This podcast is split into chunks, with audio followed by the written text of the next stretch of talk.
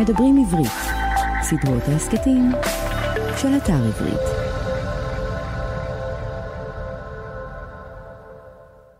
שלום לכולכם, שלום לכולכן, אנחנו הכיפות והשועל, מדף של ספרים ורעיונות לסקרנים ולסקרניות. שמי שמואל רוזנר ותודה שהצטרפתם אלינו. באופן כללי אנחנו לא מזמינים פוליטיקאים לדבר כאן עם הכיפות והשועל. למה לא? קודם כל כי הם מדברים כל הזמן, בכל מקום. הם מדברים הרבה יותר מדי ונוכחים הרבה יותר מדי במרחב הציבורי שלנו. לפחות ככה אנחנו מרגישים. וגם כי לחלקם אין דברים מי יודע מה מעניינים לומר. וגם כי פוליטיקאים לא יכולים להיות לא פוליטיקאים. כלומר, לחשוב על כל זירה שהם מופיעים בה כעל הזדמנות לקדם את סדר היום הפוליטי שלהם. אז בלי פוליטיקאים. כך נראה לנו יותר נכון לסוג השיחה שאנחנו רוצים לקיים. ועכשיו נציג את האורח שלנו היום, יובל שטייניץ. הוא כבר לא פוליטיקאי. שטייניץ היה שר האוצר והיה שר האנרגיה והיה חבר כנסת הרבה מאוד שנים. הוא היה יושב ראש ועדת חוץ וביטחון והוא היה שר לעניינים אסטרטגיים ושר לענייני מודיעין. אבל לא על זה נדבר איתו. יובל שטייניץ הוא דוקטור לפילוסופיה שלפני שהיה פוליטיקאי לימד פילוסופיה, ועכשיו כשסיים את תפקידו כפוליטיקאי, חוזר ללמד פילוסופיה ולחשוב על פילוסופיה. הוא הוציא כבר חמישה ספרים והשישי בדרך. הזמנה לפילוסופיה, שהוא כנראה ספר הפילוסופיה הנמכר ביותר בתולדות מדינת ישראל, לעולם תהא המטאפיזיקה, עץ הדעת, אלוהים לוגיקה וסיבתיות, וגם טיל לוגי מדעי לאלוהים ובחזרה, וגם את הקרב על הגז, שהוא כן ספר על מאבק פוליטי. עם שטייניץ נדבר היום על שלושה ספרים, שלושת הספרים שהוא בחר לשיחתנו. 35 במאי של אריך קסטנר, החטא ועונשו, אתם ודאי מכירים, של דוסטויבסקי, והגיונות של הפילוסוף רנה דקארט. נדבר איתו על מוסר, על אלוהים, על חומר ורוח, על אפלטון וקאנט, על טוב ורע, על דמיון, על אריסטו, על איינשטיין. לפני שנעשה את כל זה, תזכורת קצרה, ספרים של הכיפות והשועל ממשיכים לראות אור. הבאתי לשטייניץ במתנה את הספר "האם העולם באמת קיים" של יצחק בן ישראל וגיא פינקלשטיין. מהדורה נוספת של הספר הזה הודפסה, והוא זמין לרכישה למי שעוד לא הספיקו. החודש יוצא גם ספר חדש של הכיפות והשועל, סדרה של צירופי מקרים מוצלחים, ספר קטן ומקסים של שון בי קרול. בואו לאתר שלנו, kipshu.com, k-i-p-s-h-u.com, כדי לקרוא עליו ו/או לקרוא פרק ממנו. באתר שלנו, כאמור kipshu.com, תוכלו להירשם לניוזלטר שלנו כדי לקבל מאיתנו פעם בחודש את כל החדשות על מה שאנחנו עושים בהקיפוד והשועל. kipshu.com ונזכיר שסדרת ההסכתים הקיפוד והשועל נעשית בשיתוף עברית, אתר התוכן הספרותי הגדול בישראל המציע לקרוא בכל דרך ספרים דיגיטליים, קוליים ומודפסים. זהו, עכשיו נמריא עם שטייניץ עד לאלוהים ובחזרה.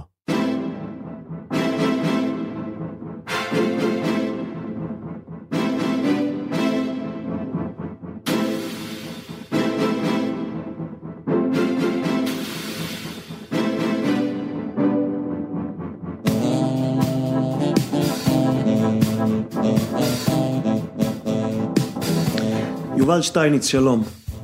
שלום וברכה. אני חושב שאמרנו בטלפון שלא נדבר על פוליטיקה, נצליח לעמוד בזה? לא. לא נצליח לעמוד בזה. אבל זה יהיה בשוליים, אני מקווה. הבנתי, כי, כי אה, אני מעדיף לדבר על פילוסופיה בשיחה הזאת או על אה, ספרים. גם אני, אבל זה בסוף תמיד קצת גולש גם. טוב, באיזה ספר נתחיל? בחרת שלושה. כן. אה, כל, כל אחד דבר אחר לגמרי. לגמרי. נו, אז מה, במה כל, אתה רוצה כל אחד להתחיל? בקטגוריה אחרת. נכון. אחד זה ה- ה- הרומן, אה, אחד הגדולים שנכתבו אי פעם, ואולי שריגש אותי יותר מכל, זה החטא ועונשו של דוסטויבסקי. כן. שאני מאוד התרגשתי ממנו, וכבר בנ...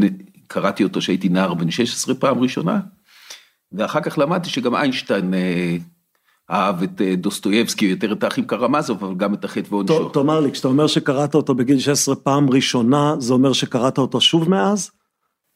אני חושב שאין רומן שקראתי יותר מאשר את החטא ועונשו. באמת? אני אספר לך איך זה התחיל. כי זה ספר ארוך, כלומר לקרוא אותו יותר מפעם אחת הייתי זו מטלה. באזור בין 15 או 16, אני לא זוכר, ואימי, זכרה לברכה, שהייתה מורה לספרות ופילוסופיה, אה, מינה שטייניץ, אה, אמרה לי שהגיע הזמן שאני יכול לקרוא את החטא ועונשו, ונתנה לי, הגעת לבגרות. כן, נתנה לי את החטא ועונשו.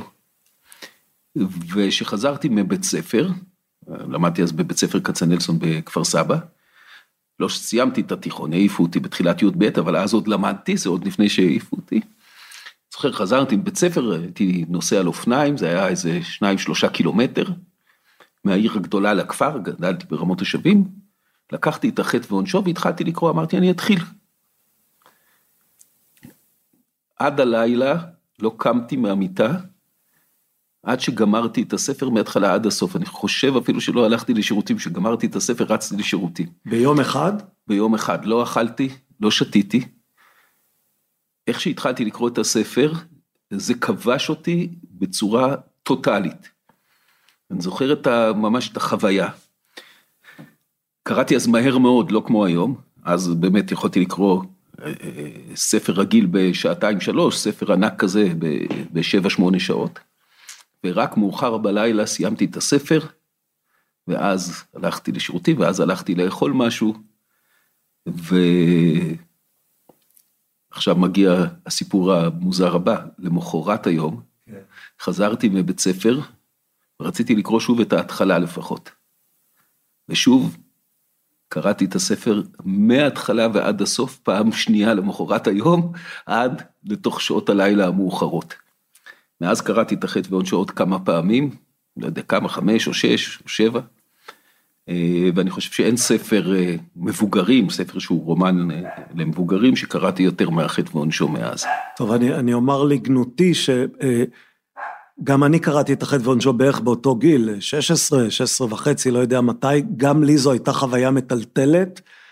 אבל מאז בעצם לא חזרתי אליו מתחילתו ועד סופו, כלומר המחשבה על לחזור ולקרוא אותו מתחילתו עד סופו היא מחשבה מאוד מעייפת בעיניי. בעיניי אני תמיד דבק בכלל שספר שלא שווה לקרוא אותו פעמיים, ואצלי לא, פעמיים זה לא, לפעמים אני, שלוש או ארבע, לא, לא שווה לקרוא שווה. אותו פעם אחת אפילו. אני, אני לא קראתי את כל ספרי המופת, אבל אלה שקראתי ואהבתי, קראתי כמה פעמים. ואתה שוב, לא... את החטא ועונשו, שש או שבע פעמים, או חמש, לא זוכר כמה, זה באמת חריג, גם אצלי, אבל גם, אה, גם ספרים אחרים קראתי כמה פעמים. אתה לא מרגיש לפעמים שמוטב היה, במקום לקרוא את החטא ועונשו בפעם הרביעית, לקרוא עוד אחד מספרי המופת? כלומר, בסוף, בסוף זמננו כאן הוא מוגבל.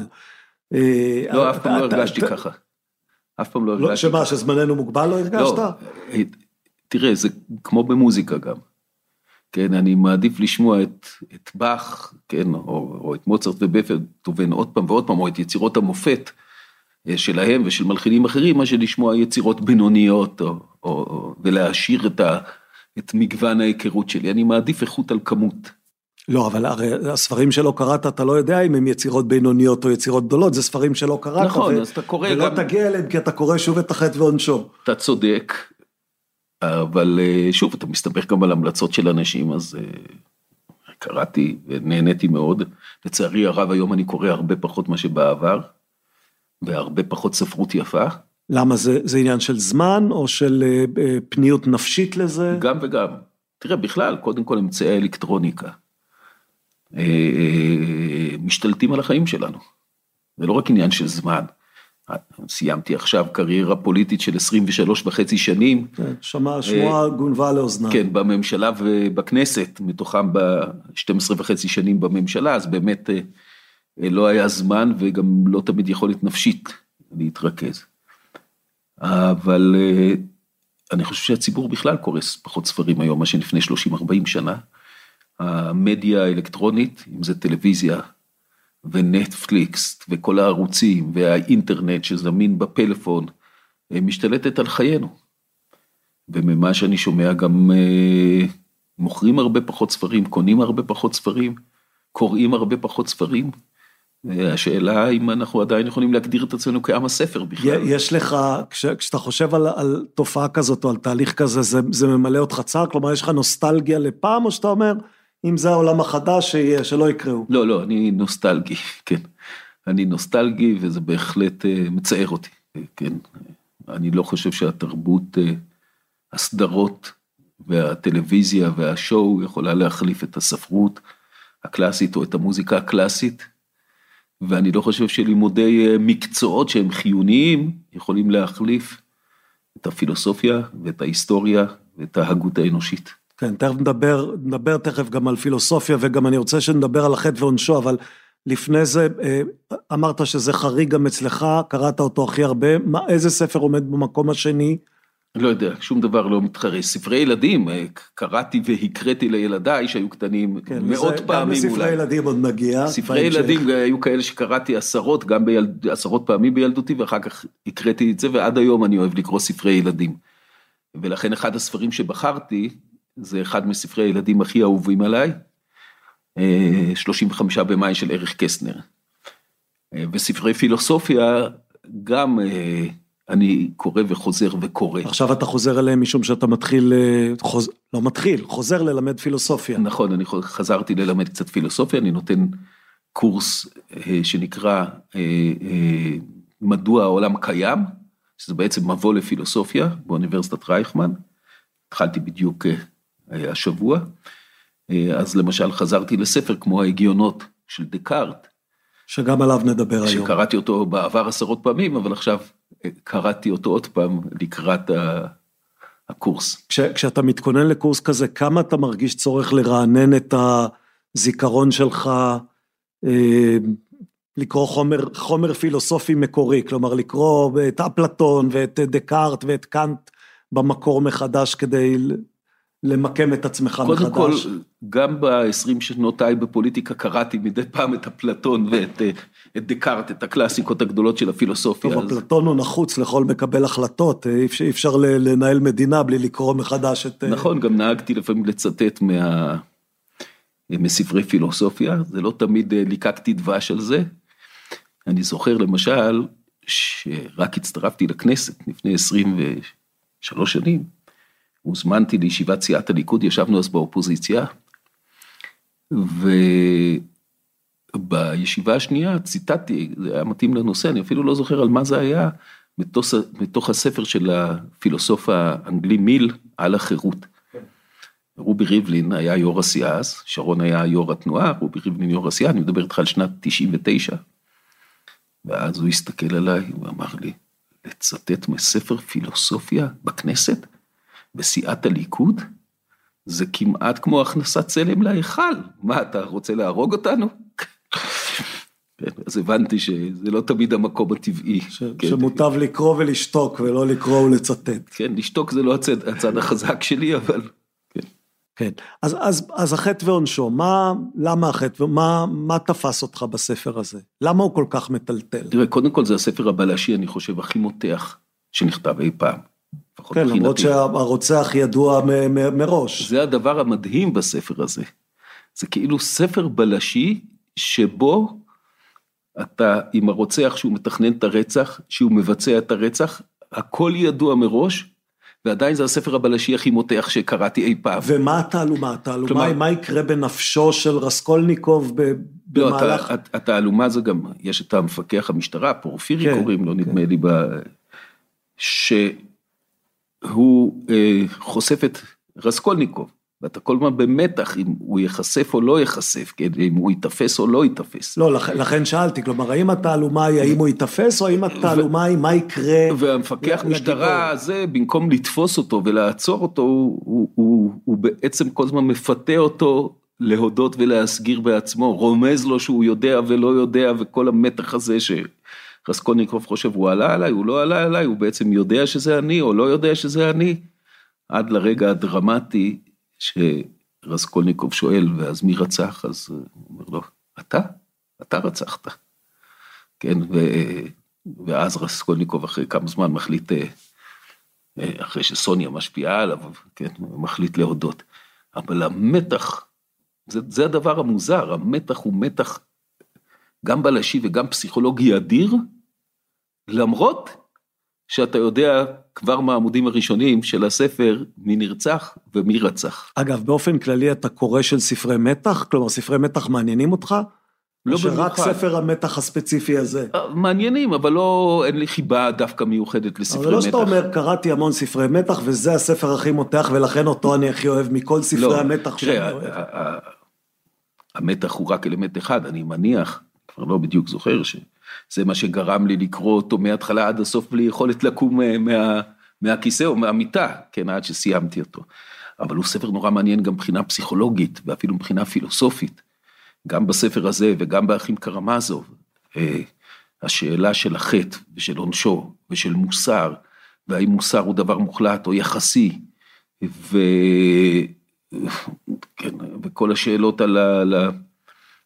האבולוציוניות, כן, מול, מול, מול, מול דת, מול, מול מוסר, אה, עולים ב, ב, בכל חריפותם. כן, הלכתי, הלכתי אה, לחפש בטקסט של הספר לקראת פגישתנו, אה, דווקא בפרויקט בן יהודה מצאתי את התרגום של ברנר, יש תרגום של ברנר ל- לחטא ועונשו, וזו פסקה מהחלק האחרון שבה בעצם שאלת המוסר עולה בכל חריפותה, כי הרי רסקולניקוב, זה נכון שהוא מודה בפשע והוא גם אה, אחר כך הולך ויושב בכלא, אבל זה לא ברור שהוא עושה את המהלך המוסרי המלא, אני, אני אקריא אה, אה, שני משפטים.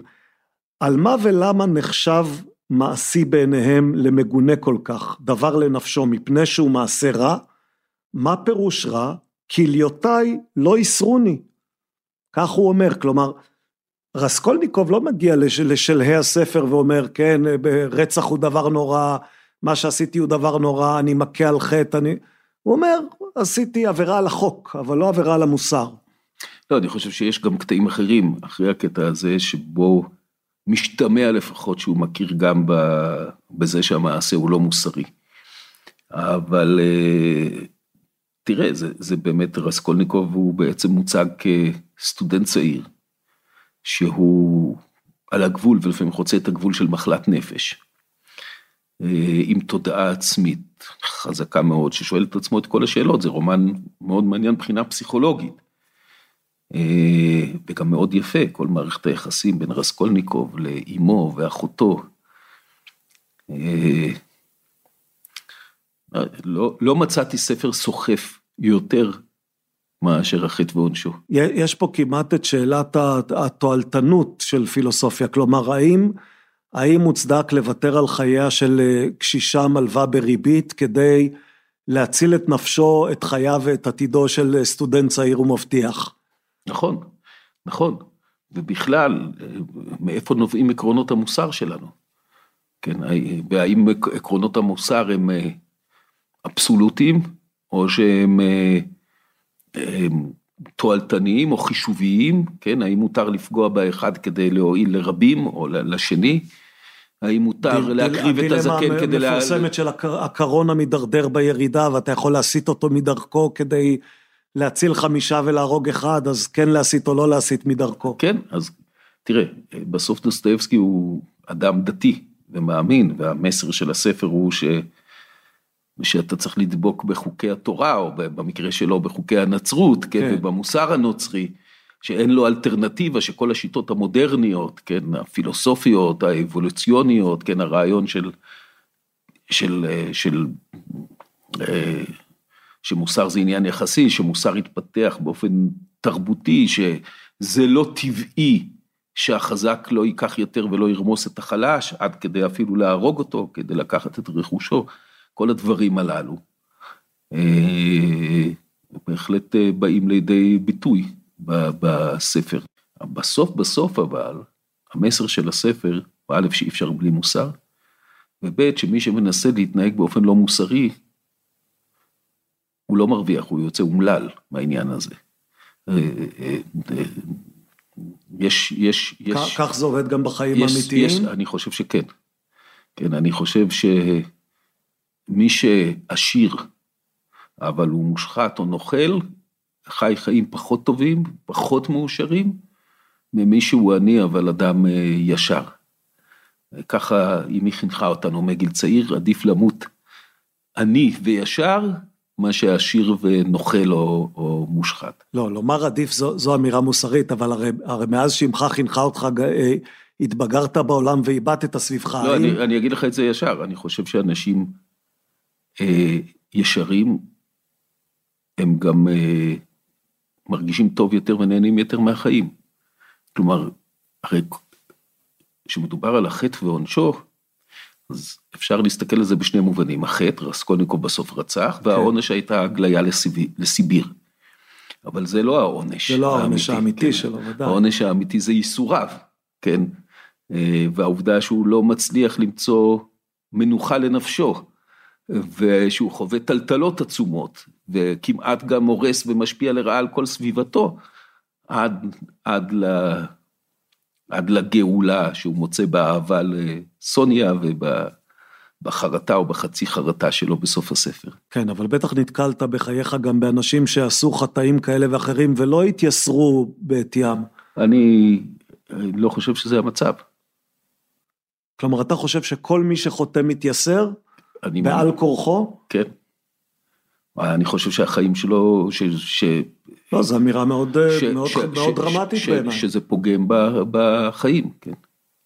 כלומר, לא נתקלת ברשע וטוב לו. תראה, אני לא יכול, אני לא בוחן כליות ולב. אני חושב, כן, אני מסכים פה גם עם סוקרטס, כן, שאין רשע וטוב לו, כן, העונש, אני חושב שדוסטויבסקי, סוקרטס אותו דבר, כן, העונש הוא לא העונש דווקא שהחברה נותנת לך, אלא זה העונש שלך עם עצמך.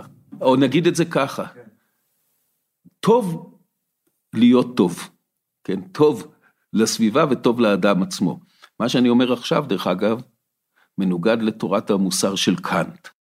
כי קאנט חשב שהקריטריון למעשה מוסרי, זה זה שהוא גורם נזק לבעליו. כלומר, אם, אם המעשה המוסרי מביא תועלת לבעליו, אז יכול להיות שעשית אותו מסיבות אה, תועלתניות, למשל, נניח שאתה מנהל מכולת, ואתה לא מרמה את הלקוחות. אז נשאלת השאלה, למה אתה לא מרמה את הלקוחות? אם אתה לא מרמה את הלקוחות, מתוך הנחה שאם תתחיל לרמות, בסוף יעלו עליך ויכניסו אותך לכלא, או אפילו פשוט יעברו למכולת אחרת, כן, בקצה הרחוב, ואתה בסוף שכרך יצא בהפסדך. אז העובדה שאתה לא מרמה את הלקוחות, אומר קאנט, לא מעידה על מעשה טוב או רצון טוב. כי למעשה אתה לא מרמה את הלקוחות, לא כדי לא לפגוע בלקוחות, אלא כדי שפרנסתך לא תיפגע. לא תיפגע או כן. שלא תשב בכלא, או, ש, או שלא תישאר מחוסר לקוחות. אבל אם אתה לא מרמה את הלקוחות, למרות שאתה יכול להניח שאתה יכול לרמות בלי שלעולם תיתפס, או בלי שהם יבחינו בכך, ועדיין אתה לא מרמה, כי זה לא ראוי לרמות, אז אתה עושה מעשה מוסרי, כי בעצם אתה מזיק לעצמך. יכולת להרוויח יותר אם היית מרמה, אתה מניח שלא היית נתפס, ובכל זאת אתה לא מרמה. לכן, המעשה הטוב הוא מעשה שגובה ממך מחיר. ואתה מקבל אותה? כלומר, לא. אתה לא מקבל אותה. לא, אני לא מקבל אותה. כי אתה לא רואה פגם בזה שאדם יביא לעצמו תועלת בזה שהוא טוב. נכון, אה, בעיקר אם התועלת היא נפשית או מוסרית, כן?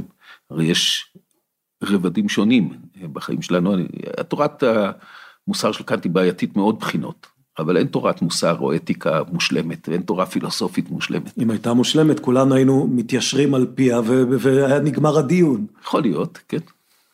תאמר לי, למה לא טוב לרמות, אם כך? כלומר, ממה, אתה אומר שכל מי שמרמה, או כל מי שחוטא, יש לו איסורי נפש שהם בעצם בילט אין לתוך, ה, כן, לתוך אני מניח, אפילו, הרע. אם הוא לא מודע לזה. נכון, אבל, אבל למה לא מעשה רע הוא רע בכלל? זו שאלה טובה, איך אנחנו מגדירים את הרע ואת הטוב. אמרתי לך מה ההגדרה של קאנט. כן. ההגדרה של קאנט למעשה טוב, זה מעשה שנעשה מתוך מודעות שאתה גורם לעצמך נזק. כי למה שתגרום לעצמך נזק? כבר אמרת לי שאתה לא מקבל את ההגדרה, את, את, את הטענה של כאן, זה א', ודבר שני, נניח אפילו שאתה מקבל אותה, זה לא בסדר, אבל למה שאני ארצה לעשות מעשה טוב? כלומר, ממה נובע מקור הטוב? למה בכלל... תראה, אפלטון יאמר לך, תורת האידאות של אפלטון, שהטוב זה האידאה העליונה, ומעצם טיבנו אנחנו שואפים לטוב, כן? ושואפים איכשהו להתאחד עם אידאת הטוב, שהיא האידאה אה, העליונה, הרי יש רובד גשמי אצל אפלטון ורובד של אידאות, כן. שיותר מאוחר, אלפיים שנה אחר כך התגלגלו ל... לרעיון של חוקי טבע אוניברסליים. כי מה זה חוק טבע אוניברסלי? זה אידאה, זה נוסחה, זה אידאה, הוא לא נמצא בשום מקום, הוא לא, הוא לא אטום או אלקטרון או, או סלע או איזה משהו חומרי. כן, אצל המתמטיקאים יש לפעמים ויכוח האם מספרים זה דבר אמיתי או שזה דבר שהוא, זו אידאה שאין, שאין לה ממשות אה, במציאות. כן, אז אצל אפלטון מספרים או עקרונות מתמטיים יהיו אידאות, ואידאות זה הדבר הכי ממשי שיש. העולם החומרי הוא רק הקרנה של האידאות. תראה, שאנחנו, זה נשמע אולי מוזר לאדם המודרני, שאידאות זה הדבר הממשי והחומר הוא, הוא, הוא, הוא גם ממשות אבל הוא ממשות נחותה יותר. אבל כשאתה חושב על המבנה של המדע המודרני, המדע המודרני מחלק את, ה, את עולם הטבע, את העולם שאנחנו חוקרים באמצעות מדעי הטבע, באמצעות המדעים האמפיריים, לעולם החומר, שחומר זה גם אנרגיה, לא חשוב, מאז איינשטיין, כן, E שווה MC בשנייה, חומר... חומר ואנרגיה הם בעצם... הם היינו הך, זה שני צדדים של אותו מטבע, כן, כן. שני, שני צדדים של אותו מטבע. אתה יכול להמיר חומר לאנרגיה, זה מה שקורה דרך אגב בשמש או בפצצת אטום, ואתה יכול להפוך אנרגיה גם לחומר. אבל לפי המדע המודרני, יש לך את העולם החומרי, שזה השמיים והארץ וכל צבאם, האלקטרונים והאטומים והפרוטונים והאור והכוחות המשיכה, זה, זה הכל דברים פיזיים. וכל העולם הפיזי הזה נשלט על ידי מערכת של חוקי טבע אוניברסליים.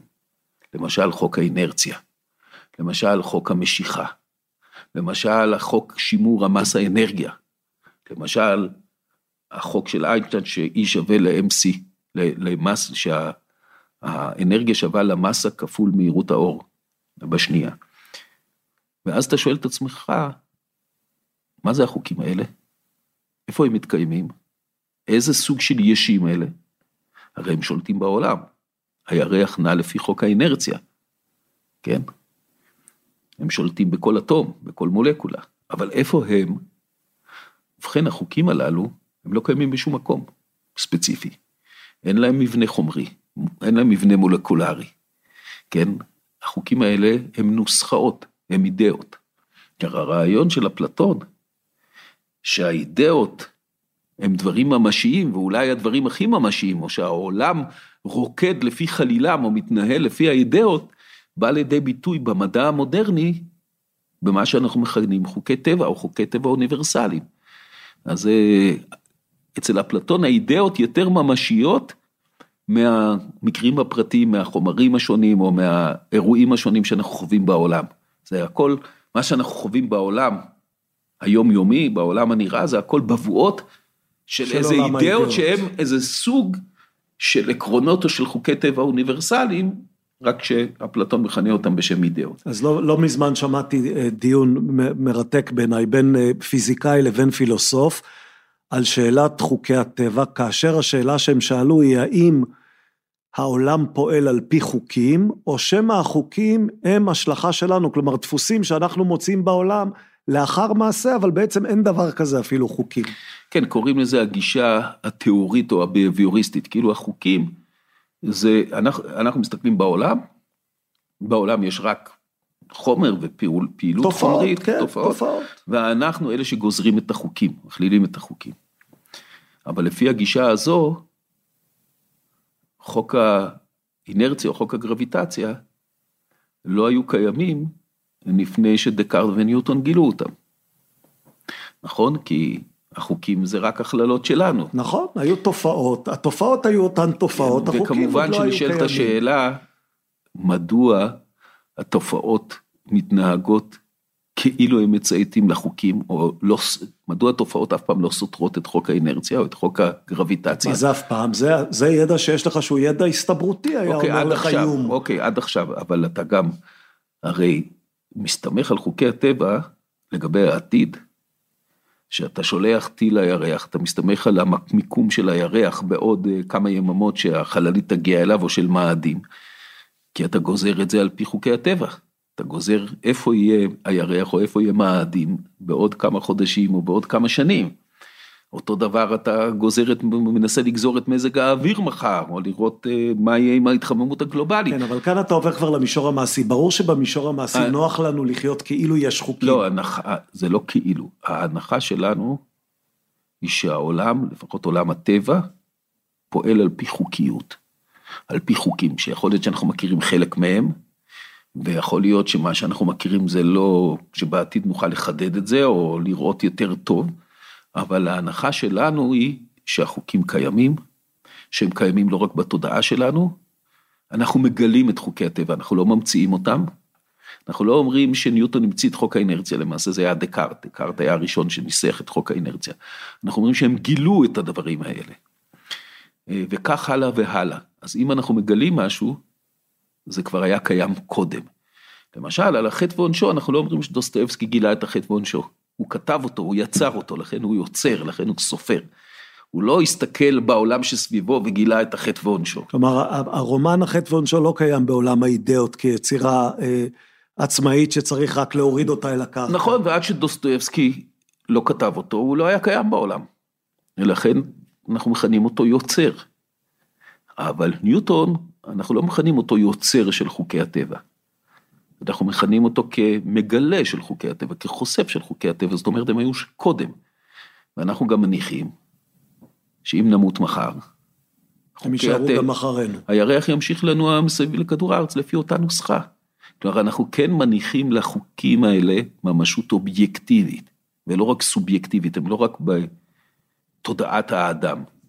עכשיו תגזור מה, מהדיון הזה על חוקי הטבע לדיון על חוקי המוסר. שהוא הרי דיון הרבה יותר מורכב. אז הנה, אצל אפלטון, אצל אפלטון. אצל אפלטון זה אותו דבר. אצל אפלטון, הטוב המוחלט מתלכד גם עם הידיעה המוחלטת. אצל אפלטון, דרך אגב, הרשע הוא תמיד טיפש, והאדם המוסרי והטוב הוא תמיד חכם. כי מי שחכם, מזהה את האידאה של הטוב, ויפעל לפיה, או לפי ההשתקפויות שלה. ולכן, כן, אי אפשר אחרת.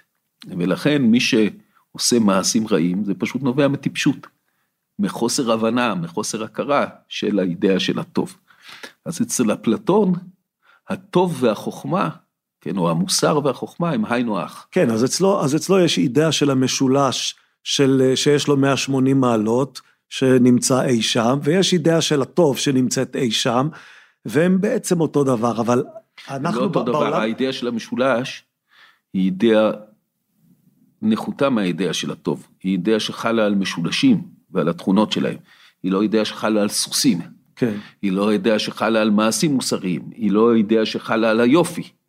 האידאה של הטוב היא אידאת האידאות, היא האידאה שממנה נגזרות האידאות, יש היררכיה של אידאות, האידאות הפרטיות יותר או החלקיות יותר, וכתוצאה מעולם האידאות הזה, שקיים, אבל לא קיים באופן חומרי, העולם החומרי הוא השתקפות, הוא איזו השלכה, הוא צללים של okay, אוקיי, עולם האידאה הזאת. כדי, כדי שאני ארצה להיות טוב עם כך, על פי התיאור הזה, אני צריך לקבל את כל הפירמידה שהצגת, האפלטונית.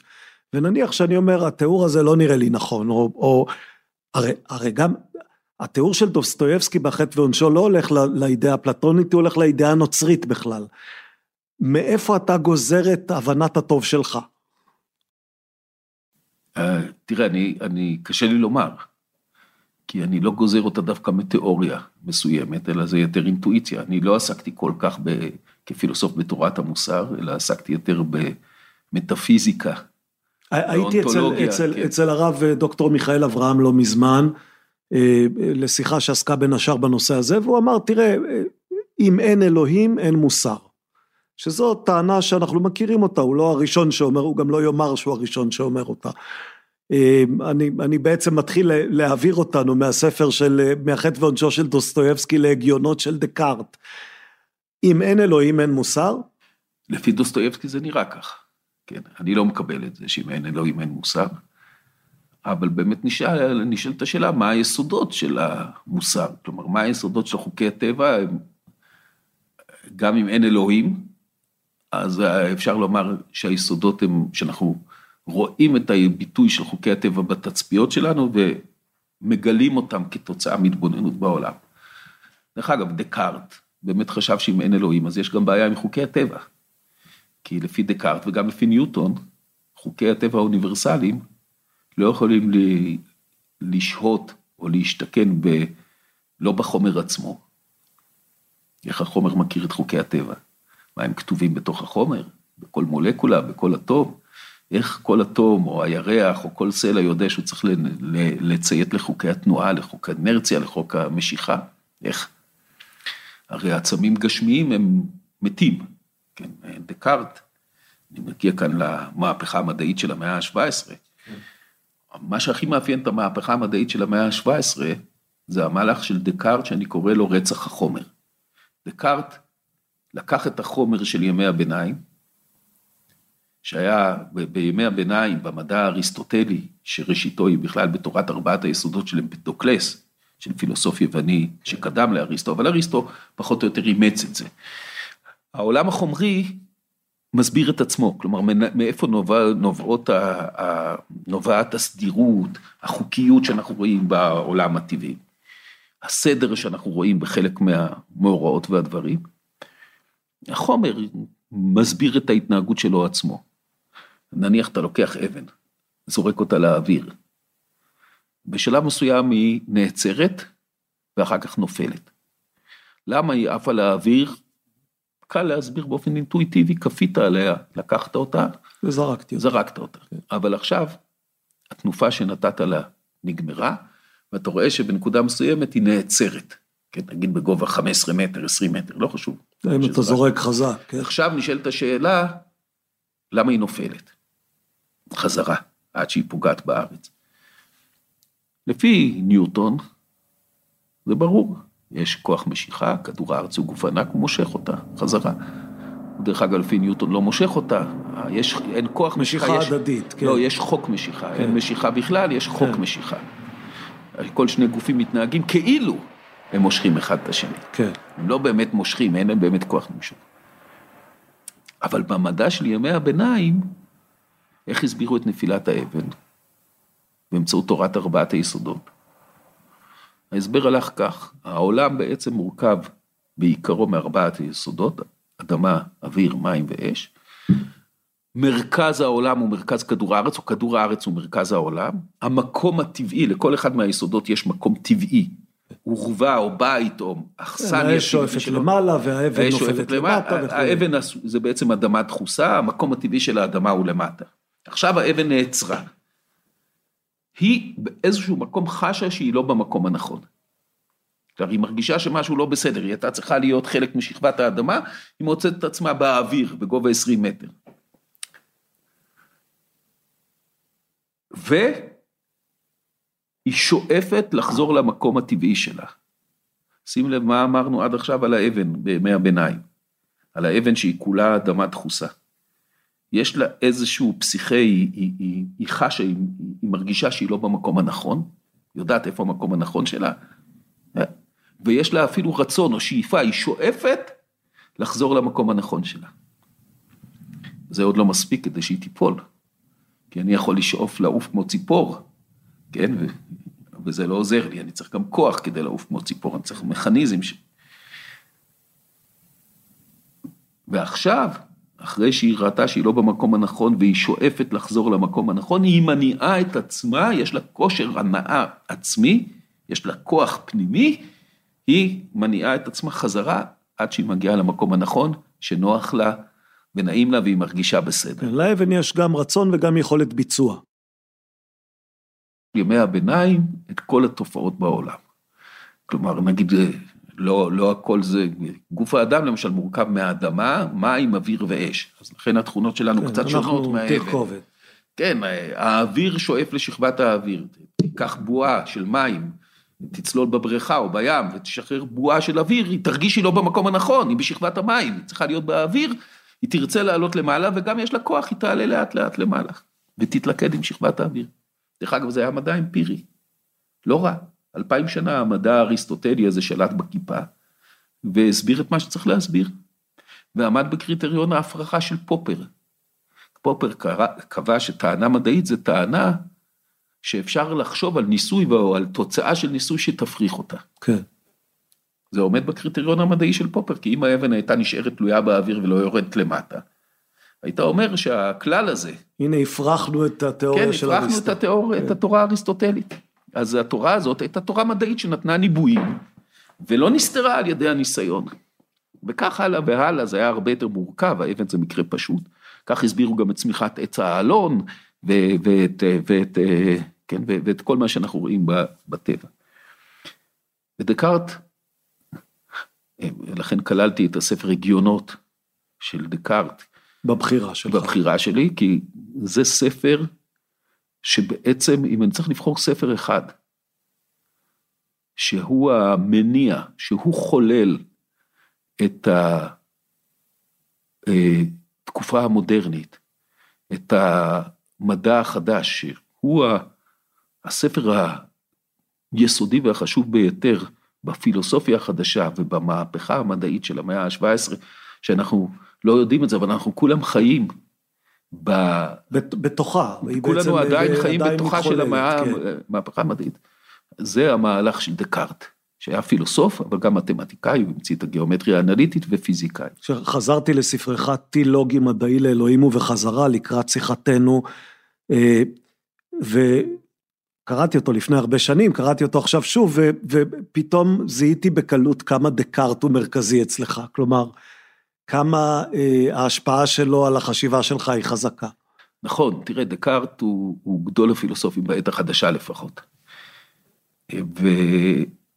והחשיבה הצלולה, החדה, בהירה, שלו באמת יצרה את העולם, ש... את העולם המדעי ואת העולם הפילוסופי שאנחנו חיים בו היום. אבל מה היה המהלך המרכזי של דקארט? הוא רצה ליצור מדע חדש, הוא חשב שהמדע של ימי הביניים הוא לא טוב.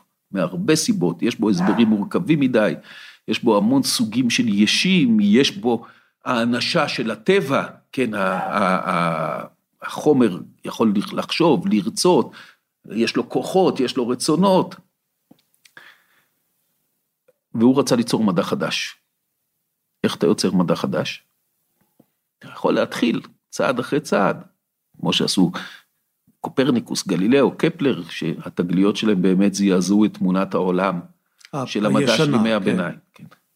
אבל דקארט, כמו הרקולס, אתה מכיר את הסיפור שהרקולס היה צריך לנקות אורוות ענקיות שהסתרו על שטחים עצומים, וחשבו שזו משימה שהוא לא יגמור לעולם, כי אם הוא יתחיל לנקות, כן, זה...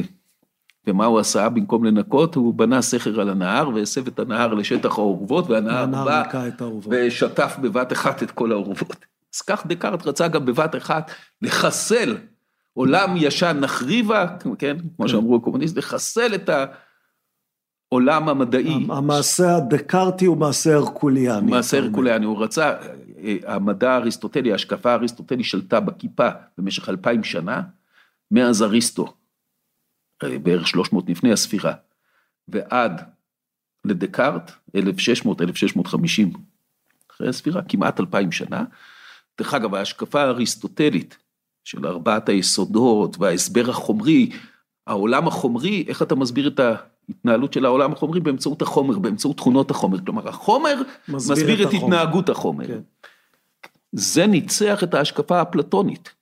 ההשקפה האפלטונית, מה היא אמרה? החומר לא מסביר כלום. יש אידאות. האידאות הן לא חומריות, הן אה, בעצם שולטות בעולם, הן מסבירות איתי. אבל אריסטו ניצח. ודקארט רצה לחזור למדע או למבנה המדעי של אפלטון, למדע שבו יש כמה עקרונות כלליים. שיש קומה ששולט... מעל החומר. בדיוק. אבל איך אתה מחסל מדע ישן בבת אחת מחריב את הכל? במקום לתקן כל חוק טבע או להמציא את המדע מחדש. דקאר הגדיר מחדש את המושא של המדע, של מדעי הטבע. מדעי הטבע עוסקים בעולם החומרי, בשמיים והארץ בכל צבאיו. דקארט הגדיר מחדש את החומר. ובבת אחת, באבחה אחת, אחרי שהוא שינה לחלוטין את החומר, המדע הישן קרס, היה בעצם לא רלוונטי בכלל, ונפתח הדרך למדע החדש, כבר סימנים ראשונים של המדע החדש עוד התחילו לפני כן, דקארט, אבל דקארט נתן את כן. המסגרת הפילוסופית וביצע את המהלך הגדול. איך הוא עשה את זה? הוא הגדיר את החומר מחדש על דרך השלילה. החומר מת. אין לו אופי, אין לו פסיכה, אין לו איזה משהו שדומה לתודעה שני הדברים האנושית, שיש לו בגישה האריסטוטלית. ואין, ה- אין, ואין לו כוח. החומר מת. מת דומם. איך הוא עשה את זה? ו, וגם אין לו תכונות בכלל כמעט. חומר, אמר דקארט, חומר זה רק התפשטות בחלל. חומר זה בעצם איזשהו ביטוי של החלל או התפשטות בחלל. לא ניכנס, יש פה ניואנסים. ותו לא. אין לחומר אופי, אין לו רצונות, אין לו מחשבות, אין לו שאיפות, אין לו כוחות, הוא לא רוצה להניע את עצמו, הוא לא יכול להניע את עצמו כי הוא מת דומם, גם אין לו כוחות.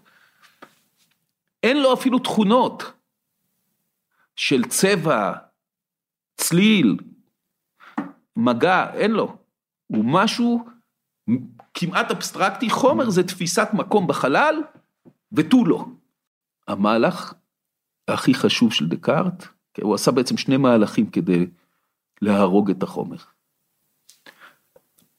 שלושה, הראשון היה חוק האינרציה. כולם מייחסים את חוק האינרציה לניוטון, זה החוק הראשון של ניוטון. אבל חוק האינרציה זה חוק של דקארט, הוא מופיע אצל דקארט, ניוטון אימץ אותו, שזה בסדר גמור. דקארט ניסח כך את חוק האינרציה. גוף חומרי נשאר במנוחה, או בתנועה קצובה השקולה למנוחה, כל עוד לא פועל עליו כוח, עכשיו באה המילה הכי חשובה, כל עוד לא פועל עליו כוח חיצוני. חיצוני. זאת אומרת, הגוף החומרי, אין לו כוחות משל עצמו, הוא לא יכול להניע את עצמו, הגוף החומרי הוא בעצם גבייה. אתה יודע, כמו שאומרים, אין מטלטלים את המת בשבת, כן? הגוף החומרי הוא גבייה, אין לו כוח. זה לא האבן של אריסטו, הוא לא יכול להניע את עצמו, קודם כל אין לו כוחות בכלל. כשהוא אומר חיצוני, הוא מתכוון לחיצוני לחומר הזה שנע, או חיצוני לחומר בכלל? אז בוא נראה תכף, אם כל גוף חומרי מעכשיו הוא גבייה, כי בעולם האריסטוטלי, או בעולם של אמפדוקלס, בעולם כמו, החומר לא היה גבייה, החומר היה מלא תכונות וכוחות. אם עכשיו דקארט באבחה אחת רצח את החומר, אז לשום אבן אין כוחות משלה, ולשום כוכב, ולשום ירח, ולשום אטומים יש אטומים, ולשום מולקולה, ולשום פיסת חומר. זאת אומרת, כל היקום החומרי הוא מת דומם, כי הוא אוסף של כל העצמים החומריים, מכל עצם חומרי הוא מת, ואין לו כוחות, לעצם החומרי אין כוחות. הטבע או החומר הוא דבר פסיבי, הוא דבר אינרטי. כן, מה זה אינרטי? זה מת, נכון? זה, זה, זה המונח, כן. חוק האינרציה של דקארט קובע שהחומר הוא אינרטי, שהחומר הוא מת, שהחומר הוא גבייה, שכל השמיים והארץ וכל צבאם, אין להם כוחות. ולכן מוכרח להיות מחולל חיצוני. אם האבן לא יכולה להניע את עצמה, בוודאי שהיא לא יכולה איך היא יכולה להפעיל כוח להניע על על, משהו על, אחר. על, על דברים אחרים? אם האבן היא מתה, היא גבייה, היא פסיבית, היא אינרטית, מה פתאום שיהיה לה כוחות למשוך עצמים אחרים בעולם? קיצור, קיבלנו עולם חומרי שהוא מת דומם. מאז דקארט החומר נחשב למשהו מת, למשהו אינרטי, מת דומם. בנוסף, דקארט קבע גם שאין לחומר שום תכונות נפשיות, שום רצון, שום פסיכה, שום יכולת, ואין לו תכונות בכלל, שזה מה שמנומק כאן בספר הזה, בהגיונות, שאני מחזיק כאן בידי, באמצעות משל השעווה. מה אומר משל השעווה שמופיע בהגיונות? תראה איזה טיעון פשוט, אבל איך גוזרים ממנו משהו מאוד מאוד חיוני ומהותי. הרי בעולם האריסטוטלי, במדע ששלט בכיפה אלפיים שנה, התיאוריה האריסטוטלית הייתה התיאוריה המדעית ששלטה בכיפה אלפיים שנה, ה-17. כן, זה, זה, זה לא היה כדבר הזה, תורת ארבעת היסודות של אמפדוקלס וה, והשכלול שלה על ידי אריסטו שלטה בכיפה אלפיים שנה. אם אתה מחשיב מאמפדוקלס אפילו יותר, כי אמפדוקלס היה קדם לאריסטו. אז יש כאן בספר הזה את משל השעווה, שבא להראות לנו שכל התכונות שאנחנו מייחסים לחומרים השונים בעולמנו, הן תכונות משניות, הן לא תכונות של החומר עצמו, אלא הן איזשהן בבואות או ביטויים של הסידור החומרי או של ההרכב החומרי. אז דקארט אומר, בוא ניקח לדוגמה פיסת דונג, שלוקחים אה, שעווה, שלוקחים מכוורת.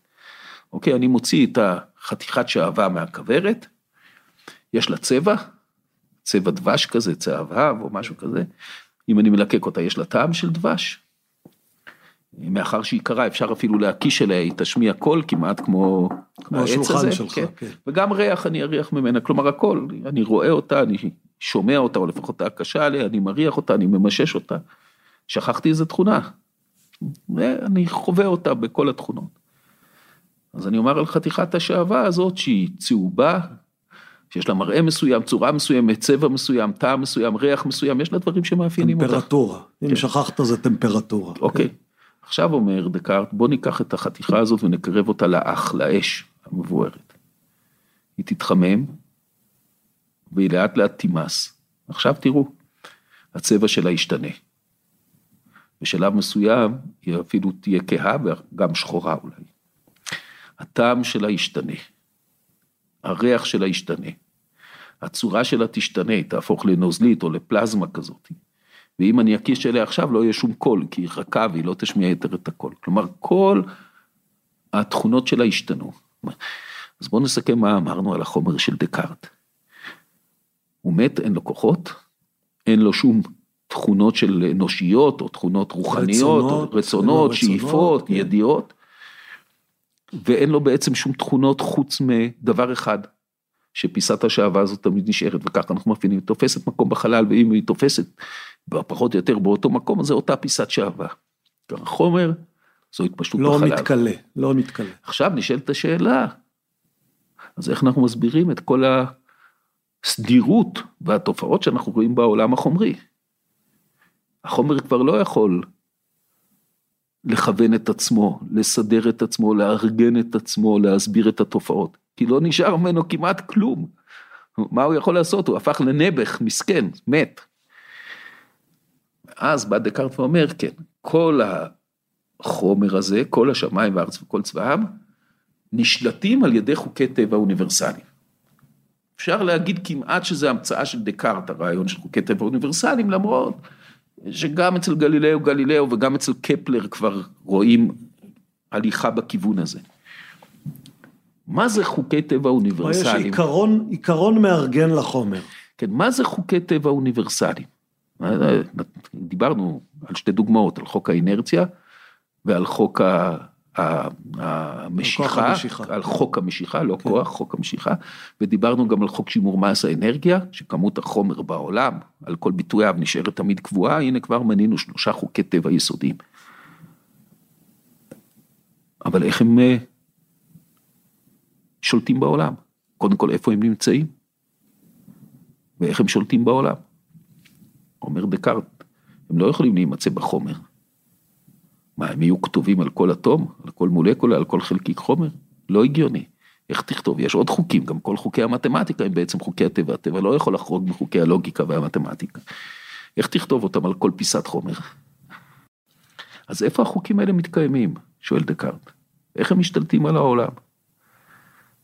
התשובה היא שהחוקים האלה לא יכולים להתקיים בחומר, לכן הם מתקיימים ברובד לא חומרי או בעצמים לא חומריים. מה זה לא חומרי? זה רוחני. הם חייבים להתקיים ברוח. באיזה רוח? ברוח האנושית? כנראה שלא אומר דקארט, כי אנחנו עוד לא מכירים את כולם. ואנחנו מניחים שהם שלטו בטבע גם לפני שגילינו לפני אותם. היות בני האדם. הם צריכים להתקיים ברוח אוניברסלית, שהיא מקיימת אותם, את חוקי הטבע, היא צריכה להיות יודעת הכל, היא מכירה את כל חוקי הטבע, אלה שגילינו ואלה שעוד לא גילינו, והיא גם באיזשהו אופן אוכפת אותם על העולם. רוח אוניברסלית כזו זה אלוהים. כן, אלוהים הוא הרוח האוניברסלית שהוא מקיים את חוקי הטבע האוניברסליים, והוא גם באיזשהו אופן משליט אותם על העולם. עכשיו תשים לב, שבעצם חזרנו לאפלטון, לאידאות של אפלטון.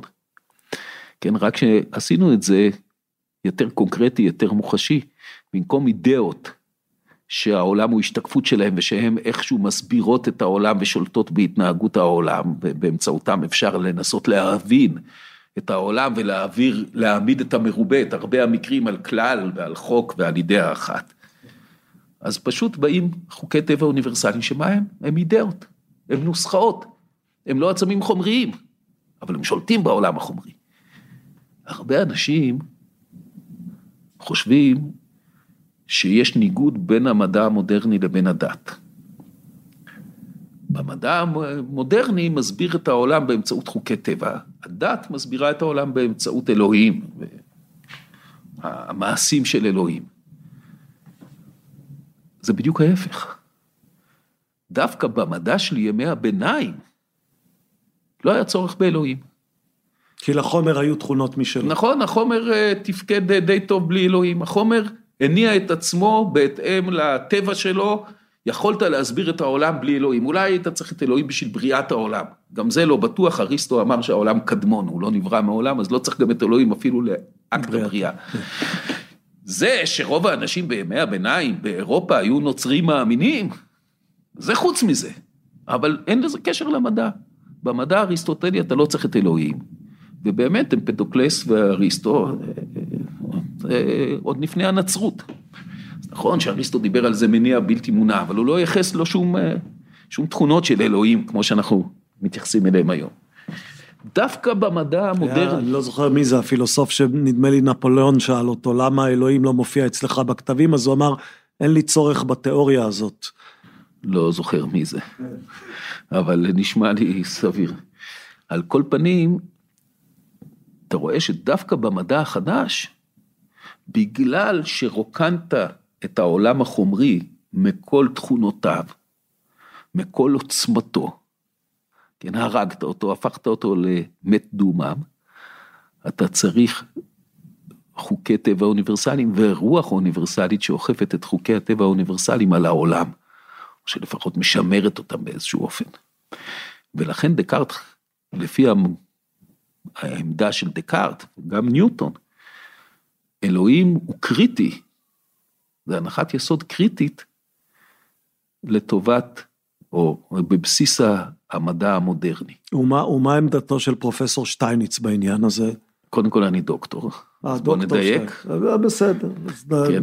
הענקתי לך קידום שאתה לא ראוי לו. בדיוק כשרצו להתחיל לקדם אותי לפרופסורה, נכנסתי לכנסת לפני עשרים וכמה שנים. זה החטא ועונשו שלך. כן. תראה, השלב הבא של דקארט, שגם מופיע בספר הזה של הגיונות, הספר הזה, אולי באמת אני אדבר עליו קצת, איך, איך הוא מתחיל הספר הזה. כן. הוא מתחיל באמירה של דקארט, שאחרי כל כך הרבה שנים של ויכוחים פילוסופיים ומדעיים,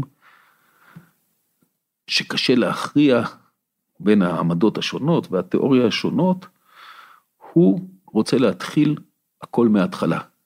לא להתבסס על מה שכבר מקובל או מה שכבר ידוע על תיאוריות מדעיות או פילוסופיות קיימות, אלא להתחיל לבנות, מההתחלה. לבנות מהרצפה. למצוא בסיס שיהיה אמיתי באופן חד משמעי, ולהשתמש בו כאיזה אקסיומה, כדי לגזור ממנו את תמונת העולם שלו. הוא מחפש אמת ודאית ראשונית, איזה נקודת אחיזה ארכימדית, כמו שארכימדית אמר, תנו לי נקודת אחיזה ואני אוכל להניע את כדור הארץ, כן. כן. כך דקארט אמר, תן לי נקודת אחיזה, תן לי איזה אמת ודאית אחת שממנו, ממנה אני אוכל אולי לגזור את שאר האמיתות, ואז אני אקבל תמונת עולם שהיא מבוססת כמו שצריך, ולא רק איזה השערה. ובאמת הרעיון של דקארט הוא, איך אני אגיע לאמת ודאית? אני אתחיל בספק. אני אנסה להטיל ספק בכל האמיתות שלי, ואם אני אגלה אמת שאי אפשר להטיל בה ספק, היא תהיה נקודת ההתחלה, היא תהיה האמת הוודאית, כלומר אני הולך על דרך... הש... העוגן הארכימדי. כן, אני הולך על דרך השלילה, כן, אני, בספר שלי הזמנה לפילוסופיה, שהוא מבוא לפילוסופיה, אני הצגתי את זה כמגרסה, שדקארט אומר, כן, זה, בוא נק, זה כמו קוראים שמחפשים איזה יהלום באיזה ערימת עפר אינסופית, איך הם ימצאו את היהלום הזה? בטח הוא עושה באבק ועפר ויש כל כך הרבה אבנים מסוגים שונים בערימה, אחר שיהלום זה העצם הכי קשה. נגרוס הכל, והיהלום לא בוא נעשה מגרסה, כן. היהלום לא יכול להיגרס כי הוא יותר חזק, יותר קשה מכל חומר אחר, אז מה שיישאר בסוף, כן, אנחנו את כל האבנים האחרות בעצם לבטל, נגרוס, מה שיישאר בסוף זה כנראה היהלום. אז אני משווה בהזמנה לפילוסופיה את הרעיון של דקארט. את הגיונות למגרסה. למגרסה, כן. ודקארט אומר, אני לא יכול להתחיל להטיל ספק בכל תיאוריה ובכל ידע ובכל אמירה בנפרד, כי זה גדול מאוד. זה כמו שהוא עשה עם החומר, אני צריך לעשות את זה ב...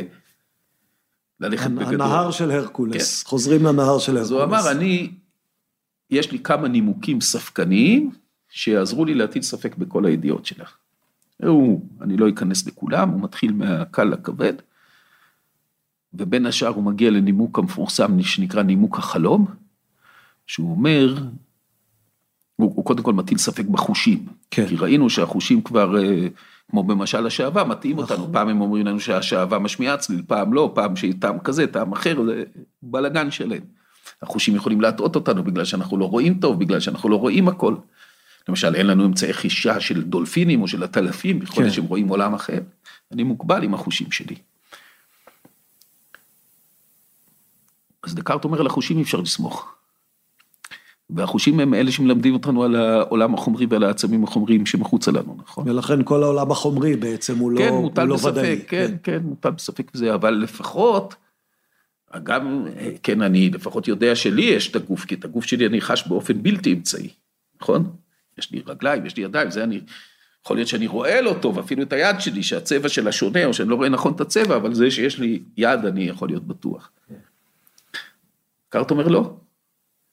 גם בזה אני יכול להטיל ספק, נגיד שאני חולם, אני בחלום יכול לחלום שיש לי כנפיים ואין לי כנפיים. או יש כאבי פנטום, אתה יודע שמי שחלילה וחס נקרתה לו היד, הוא חש עדיין בחלומות. חש את ידו למרות שהיא איננה. למרות שהיא כבר איננה. זאת אומרת, דקארט, בוא נחשוב על טיעון החלום, אולי כל החיים שלי זה חלום אחד גדול. ואז כל מה שאני גם חש בו, חווה אותו, גם זה לא עדות לכלום, כי אולי הדברים האלה לא קיימים, הרי כשאני מתעורר בחלום אני אומר, אין את היער המופלא הזה ואת העצים. עוברים למטריקס. כן, כן. כן. נו, אז אם אתה כבר אומר דבר כזה, לא נשאר לך שום ידיעה. אתה מטיל ספק בכל. רק בדבר אחד אתה לא יכול להטיל ספק. אתה לא יכול להטיל ספק בזה שאתה, בזה שאתה מטיל, מטיל ספק. ספק. בזה שיש ספק. כי אם אני אטיל ספק בזה שאני מטיל ספק, אני מאשר את זה שאני מטיל ספק. וכך בעצם אני יכול להטיל ספק כמעט בכל, אבל אני לא יכול להטיל ספק בקיום הספק, או בקיום הספק שלי שאני מטיל ספק. ולכן, באותו אופן אני גם לא יכול לחשוב שאני לא חושב, כי אם אני חוש, מנסה לחשוב שאני לא חושב, אני ישר חושב. חושב. כן. זה אני חושב משמע אני קיים, בדיוק, לכן, המוכר. אני חושב משמע אני קיים, כלומר אני יודע שאני יצור חושב ומטיל ספק. אני לא יכול להטיל ספק בזה שאני מטיל ספק, אני לא יכול לחשוב שאני לא חושב. זה המינימום שאני יודע בוודאות. זה נשמע לא הרבה. מצאנו עוגן. אבל יש פה עוגן, והשאלה אם העוגן הזה אפשר להמשיך למקום אחר. אז קודם כל זה העוגן, וזה עוגן מאוד חזק. אה, באמת אה, קשה מאוד להתווכח עם הטיעון הזה, שאני חושב משמע אני קיים, או שאני לא יכול להטיל ספק בהטלת הספק, כן? עכשיו, איך מתקדמים מזה? שואל דקארט. כדי להתקדם מזה ולהבטיח את קיומו של העולם וכולי, אני צריך תוספת לעוגן הזאת. והתוספת הזו זה אלוהים. אם אני אדע גם שאלוהים קיים, הוא לא רק השערה או אמונה, אלא אם אני אוכל להוכיח את קיומו של אלוהים, אז יהיה לי בסיס לחשוב שגם העולם החיצוני קיים, שאלוהים לא יצר איזה פיקציה שמטעה אותי כל הזמן, ואז יהיה לי גם בסיס לחשוב שיכולים להיות חוקי טבע אוניברסליים, כי יש רוח אוניברסלית שהיא מאכלסת אותם ואפילו משליטה אותם על העולם, כי הם לא יכולים להתקיים בעולם החומרי וכולי וכולי. לכן המשימה הבאה כדי לעגן את הידע האנושי ואת המדע החדש, המודרני, זה להוכיח את קיומו של אלוהים. דקארט מביא בספר כמה הוכחות לקיומו של אלוהים. אני יוצא למשימה הזאת, זה נהוג לחלק את זה לשלוש הוכחות, נכון? שלוש הוכחות עיקריות. יש, יש, יש כמה, שלוש או ארבע, אבל ההוכחה הכי חשובה ביניהם היא ההוכחה שנקראת ההוכחה האונתולוגית, שטוענת שאפשר להוכיח את קיום האלוהים בהכרח, באופן לוגי, הכרחי. שזו ההוכחה שלו שדומה קצת לזו של אנסלם הקדוש, נכון? באיזשהו אופן. כן, אבל היא מפותחת הרבה יותר. דרך אגב, גם ברמב"ם, במורה נבוכים, בחלק השלישי, יש איזה הוכחה טרומית כזאת, הוכחה אונתולוגית, ש, שמדוע אלוהים חייב להתקיים. אבל מי שבאמת ניסח את זה בפעם הראשונה בצורה בהירה, ברורה, היה דקארט. ודקארט טוען טענה שאומרת כך, אני, אני לא אכנס לזה באריכות, כי זה נושא, זה נושא ששווה דיון, דיון, דיון כשלעצמו, כן. אבל אה, דקארט בא וטוען בעצם, שמונח המציאות הוא חלק מהגדרת האלוהים. שאתה מגדיר, אני עוד לא יודע אם אלוהים קיים או לא, אבל אני יודע על מה אני חושב כשאני מדבר על אלוהים. אני בין השאר חושב שאלוהים הוא בורא העולם, הוא סיבת העולם, ושהוא קיים באופן נצחי ובלתי תלוי בדבר. כי אם למשל הוא היה קיים לא באופן נצחי, אם הוא יכול להתבטל מחר, זה לא אלוהים. ואם הוא קיים באופן נסיבתי כתוצאה מאירועים שונים בעולם, זה לא אלוהים, כן? כלומר הוא יוצר ולא יצור שנוצר, כן? הוא, הקריאייטור והוא לא הקריצ'ר, הוא לא ה... אבל אני עוד לא יודע אם הוא קיים. אבל אני יודע למה אני מתכוון, מה המינימום שאני מתכוון אליו במובן אלוהים. לא כנסייה ולא בית כנסת ולא מסגד ולא כשרות ולא שום דבר כזה, אני לא נוגע בזה בכלל. זה, זה דברים נוספים שאתה מייחס לאלוהים, אה, אם הם נכונים או לא נכונים זה עניין לאמונה. אבל לא יכול להיות אלוהים שקיים במקרה. לא יכול להיות אלוהים שנוצר מתוך העולם, אחרת הוא לא אלוהים, אחרת הוא אחד היצורים, נכון? אלוהים יישאר אלוהים גם אם הוא לא עשה את נס אה, פח השמן. כן, או גם הוא לא העביר אותנו בחורבה בים סוף, הוא היה אלוהים לפני שהוא העביר אותנו בחורבה בים סוף. וגם אם הוא לא הוליך את ישו על המים, זה עדיין אלוהים. כן, אפשר להתווכח. כן, יהיו שיטענו אפילו שאם הוא הוליך את, ישוע, את ישו על המים או התערב בים סוף, אז הוא פחות אלוהי הפילוסופים, שהוא בכלל אלוהים ש... לא יודע, אבל בכל כן. מקרה, הוא אלוהים בלי קשר לזה. כן. בלי קשר למה שאנחנו מייחסים לו. בקשר אם יש לו בכלל איזה קשר, השגחה פרטית, השגחה כללית, השגחה לאומית, עם נבחר, כן. התערבות מעורבות, במעשה... מעורבות כן, בעולם. מעורבות בעולם ובחיי האדם והאנושות ועם ישראל, זה לא קשור. יש מינימום. כשאני חושב על אלוהים, שאלה תכונות מהותיות. האם יש אלוהים כזה או לא? מה אומר דקארט? ודאי שיש. כי לטעון שאלוהים לא קיים, זה להסתבך בסתירה. המשפט אלוהים לא נמצא או אלוהים לא קיים, זה להסתבך בסתירה. כי תכונת הקיום, או יותר נכון תכונת הקיום ההכרחי, היא חלק מהגדרת האלוהים. ולכן לטעון אלוהים שאינו קיים בהכרח, זה כמו לטעון משולש שאין לו שלוש צלעות, או רווק שהוא נשוי, כן, שהוא לא בלתי נשוי. מאחר שתכונת הקיום ההכרחי היא חלק מהגרעין הבסיסי ביותר של הגדרת האלוהים, אומר דקארט, לטעון המשפט אלוהים לא קיים, או אלוהים לא קיים בהכרח, זו סתירה. וסתירות הן שקריות לפי חוקי הלוגיקה, ולכן אם המשפט אלוהים לא קיים הוא סתירה והוא שקרי, אז המשפט אלוהים כן קיים הוא נובע בהכרח. שלוש נקודות, מה שרציתי להוכיח, אלוהים קיים בתוך הכרח לוגי. ועכשיו, אומר דקארט, אם אלוהים קיים, אז גם יכולים להיות חוקי טבע אוניברסליים, כי יש רוח אוניברסלית, ואם אלוהים קיים, אז ודאי שאנחנו באיזשהו מקום יכולים לראות את העולם נכוחה, כי הוא לא יברא מצב שמטעה אותנו באופן טוטאלי ותמידי, כן, ולכן אני יכול להתחיל לבסס את כל הידע האנושי ואת המדע החדש שלי וכולי, ואני לא צריך יותר את החומר העשיר של ימי הביניים, כי אלוהים הוא התחליף לעולם החומרי שמנהיג את עצמו, במקום שהעולם החומרי ינהיג את עצמו, אלוהים מנהיג אותו, כן. באמצעות חוקי טבע אוניברסליים. ואחרי שתיארת לי את כל התיאור הזה של איך דקארט הוכיח את קיומו של אלוהים, אני חוזר לשאלה ששאלתי ולא השבת עליה, ומה חושב דוקטור שטייניץ? תראה, אני אגיד לך, אני חייב לספר את הסיפור ההיסטורי פה טיפה. היו שני פילוסופים מרכזיים, היו רבים אחרים, אבל שניים מרכזיים שחשבו שהם הצליחו להוכיח את קיומו של אלוהים באופן ממש לוגי, אפשר להגיד כמעט מתמטי. כן. אחד מהם זה דקארט, ודיברתי כרגע על ההוכחה שלו. דרך אגב, בספר הזה, שאני כאן מחזיק בידי, צירפו להגיונות המטאפיזיים, או להגיונות על הפילוסופיה הראשונית, כמו שזה נקרא בתרגום האחר, בתרגום נוסף, גם את ההשגות והתשובות. שלחו כלומר, לד... את הביקורת. ש... כן, שלחו לדקארט ביקורת מכל רחבי אירופה, בעיקר מ... מ... מ...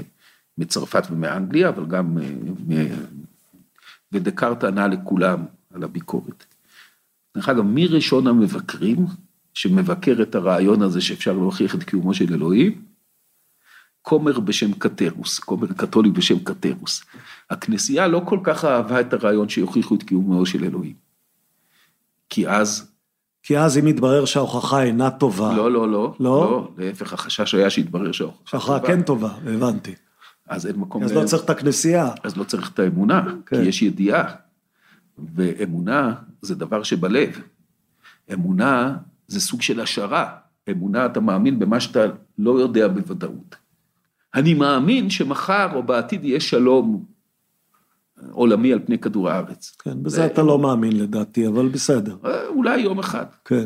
אבל אני לא יכול להגיד שאני מאמין שאתמול היה שלום, כי אני יודע שאתמול היו מלחמות, נכון? כלומר, איפה שאתה יודע, אתה כבר לא מאמין. אתה מאמין, אה, יש סתירה בין אמונה וידיעה, זה לא קונטיניום. אז בעקבות, יכול, אז, אז בעקבות אז דקארט, הכנסייה אתה, לא אתה, אהבה את הרעיון כן. הזה שמוכיחים באופן אבסולוטי את קיום האלוהים, כי הוא משמיט את הבסיס לאמונה הנוצרית, שהיא מעין הכרעה מצפונית שבאה מהלב. אם, אם, אם הידיעה נכפית עליך בכוח הלוגיקה או הוכחות אחרות, אז אין כבר מקום לאמונה. כלומר, אם אתה מקבל את דקארט, אתה לא צריך את קירקגור. כן, אז דקארט חשב שהוא הצליח להוכיח את קיום האלוהים. אמרתי לך, גם אצל הרמב"ם במורה נבוכים, בחלק השלישי יש דבר כזה, והתרמה של זה גם אצל אנסל, הנוצרי. לייבניץ, שהוא נחשב על ידי רבים לאבי הלוגיקה המודרנית, גם למי שהמציא את החשבון האינפיניטסימלי. כן. לייבניץ גם כן עסק בזה וחשב שהוא שכלל אפילו את ההוכחה של דקארט לקיום האלוהים. ואז בא קאנט.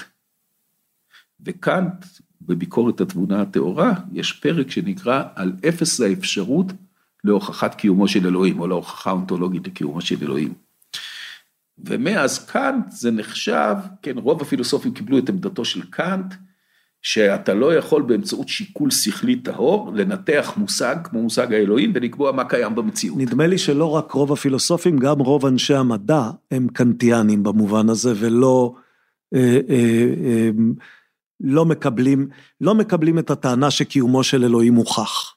אני חושב שרוב אנשי המדע, אתה, אתה נותן להם יותר מדי קרדיט, לא כל כך עוסקים בפילוסופיה ולא כל כך מטרידים את עצמם בשאלה הזו.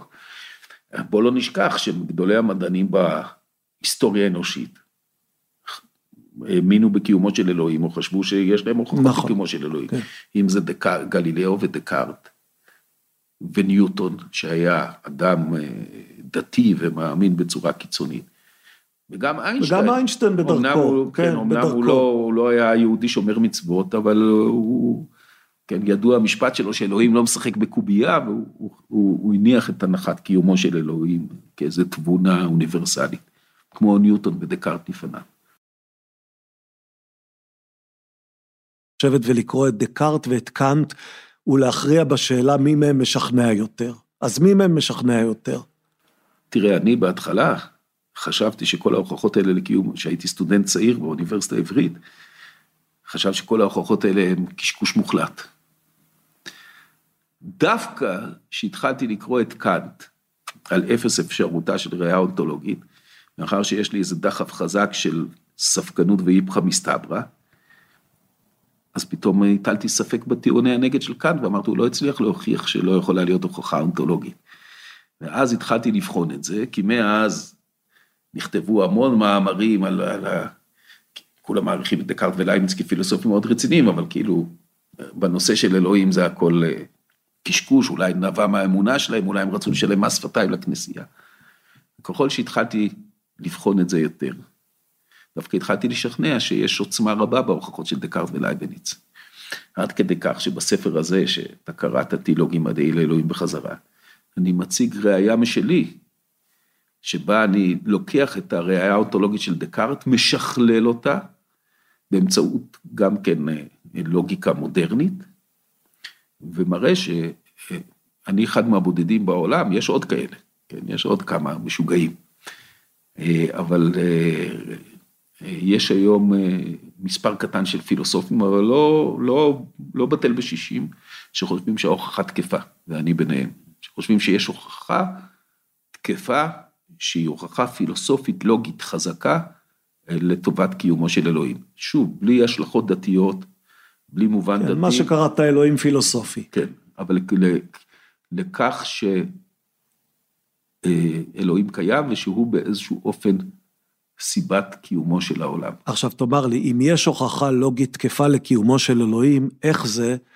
שלא כולם מקבלים אותה? הרי כאשר אה, מוצגת לנו הוכחה תקפה, כאשר איינשטיין הציג את המשוואות שלו והן הוכחו כתקפות, אז אתה לא מכיר היום, אין בעולם הרבה אנשים שכופרים בטענה שחומר ואנרגיה הם שני צדדים של אותה מטבע.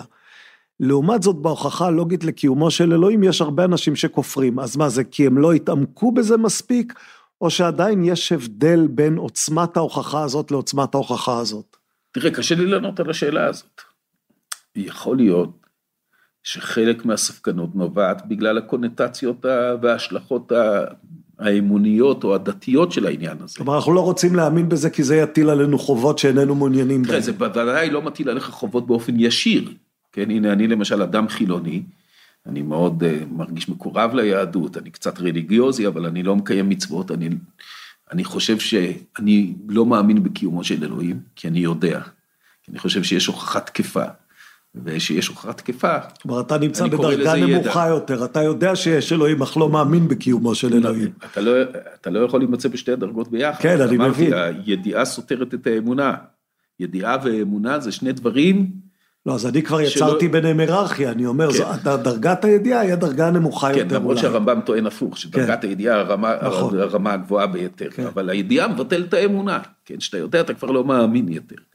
זה כבר לא איזה הכרעה רגשית, נפשית, מצפונית, אלא זה ידיעה, ידיעה כופה את עצמה עליך. האמונה באה מתוכך, הידיעה כופה את עצמה עליך אם היא באמת ידיעה. מה לרמת הוודאות שלך ש, שחומר ואנרגיה הם שני צדדים של אותה מטבע? יותר גבוהה. מבחינות מסוימות. כן, נדמה לי שזה מה שניסית לומר. כן, שוב, אני אומר, זה מה שאני קורא אלוהי הפילוסופים. אלא אם כן מישהו יציג לי הפרחה ש, ש, שתקפה לעניין הזה. אבל כל ההפרחות שהוצגו עד היום הן בעיניי מופרכות אה, בפני עצמן. למשל, למשל, אחת ההפרחות שנובעת מהטיעון של קאנט אומרת, שבכלל מטיעון לוגי טהור, אתה לא יכול לגזור משהו על המציאות בעולם, כן. למשל רווק הוא גבר לא נשוי, אתה לא יכול לגזור מזה בכלל שיש רווקים או יש נשואים או יש זה, כן, זה שתיים ועוד שתיים זה ארבע, כן, או שלוש כפול שלוש זה תשע, מה, אתה לא יכול לגזור שבכלל יש עולם מזה, כן. כלומר, יש את האנליטי ויש את הסינתטי, יש את הטיעונים שהם אה, אה, לוגיים, מושגים לחלוטין, הם לא אומרים לך מה יש בעולם. כדי לראות מה יש בעולם אתה צריך לצפות בו, כן? אתה לא יכול על סמך חשיבה לדעת מה יש בעולם. זה הטיעון של קאנט. לדעתי הטיעון הזה לא תקף. כן, הטיעון שלא קיבלת. כן, כי אני אגיד לך למה. אני חושב שאנחנו כל הזמן על סמך חשיבה קובעים מה יש בעולם. כלומר שזה דבר שאנחנו עושים כל הזמן, רק לא שמים לב. כי על סמך חוק הסתירה, אנחנו קובעים מה לא קיים בעולם. זאת אומרת, אנחנו יוצאים מחשיבה טהורה, מגלים שלמשל יש סתירה במונח מסוים, ואנחנו קובעים, למשל כיפה עגולה מרובעת על, על קולג' ברקלי, זו דוגמה שנתן פילוסוף בשם קוויין. כן? אני יודע שאין דבר כזה. מאיפה אני יודע שאין דבר כזה? אני לא צריך לנסוע לברקלי, לאוניברסיטת ברקלי. ולבדוק אם יש כיפה מרובעת, כן. לא יכולה להיות, כי עגול ומרובע זה סותר. אה, אה, אה, בניין בצורת משולש עם ארבע צלעות לא יכול להיות. רווק שהוא נשוי לא יכול להיות, אני לא צריך להסתכל בעולם ולראות, לבדוק את כל הרווקים, לראות אם הם נשואים או לא. זה פר הגדרה לא יכול להיות. כלומר, אחת הטענות שלי היא שסתירות הן בעצם הוכחות נונטולוגיות, רק על דרך השלילה. באמצעות סתירה אתה קובע מה לא כלול בעולם. אין דברים כאלה, אין כיפות עגולות מרובעות, אין משולשים עם חמש צלעות, אין רווקים נשואים. זאת אומרת, אתה יוצא מהמחשבה הטהורה ואומר מה לא קיים. כלומר, אתה מגיע לרוב האונתולוגי, אתה אומר, זה לא קיים. אז אולי באותו אופן אתה יכול לצאת מהמחשבה הטהורה ולהגיד לא רק מה לא קיים, אלא גם מה כן קיים. זה בדיוק מה שאומר דקארט, בואו נגיד את זה קצת בצורה אחרת כדי שזה ישתלב עם הטענות האלה שמקובלות על כולנו, שסתירות לא יכולות להתקיים. מצב של אלוהים לא קיים, זה סתירה ולכן לא יכול להתקיים בעולם. המצב הזה של אלוהים לא קיים. וזה נובע כמובן שאלוהים כן קיים. כלומר, אני לא רואה את ההבחנה הקטגורית אה, אה, אה, במעבר מעולם המושגים, עולם הלוגיקה וההיגיון, כן. למה שקורה בעולם, כי אני חושב שאנחנו עושים את זה כל הזמן, רק בלי שאנחנו שמים לב. טוב, עכשיו אני אעשה מעבר קצת מגושם ואשאל אותך, האם ה-35 במאי קיים? תשמע. זה מעבר מגושם, כן. אבל, אבל לא רע לספר השלישי שבחרת. הוא, קיים באידאה, אתה יודע ש... כן, יש טענה שיצירות אומנות זה רובד, אה, ויצירות אנושיות הן בכלל רובד קיום נוסף, כן, יש את הגוף ויש את הנפש ויש את היצירות שאנחנו יוצרים.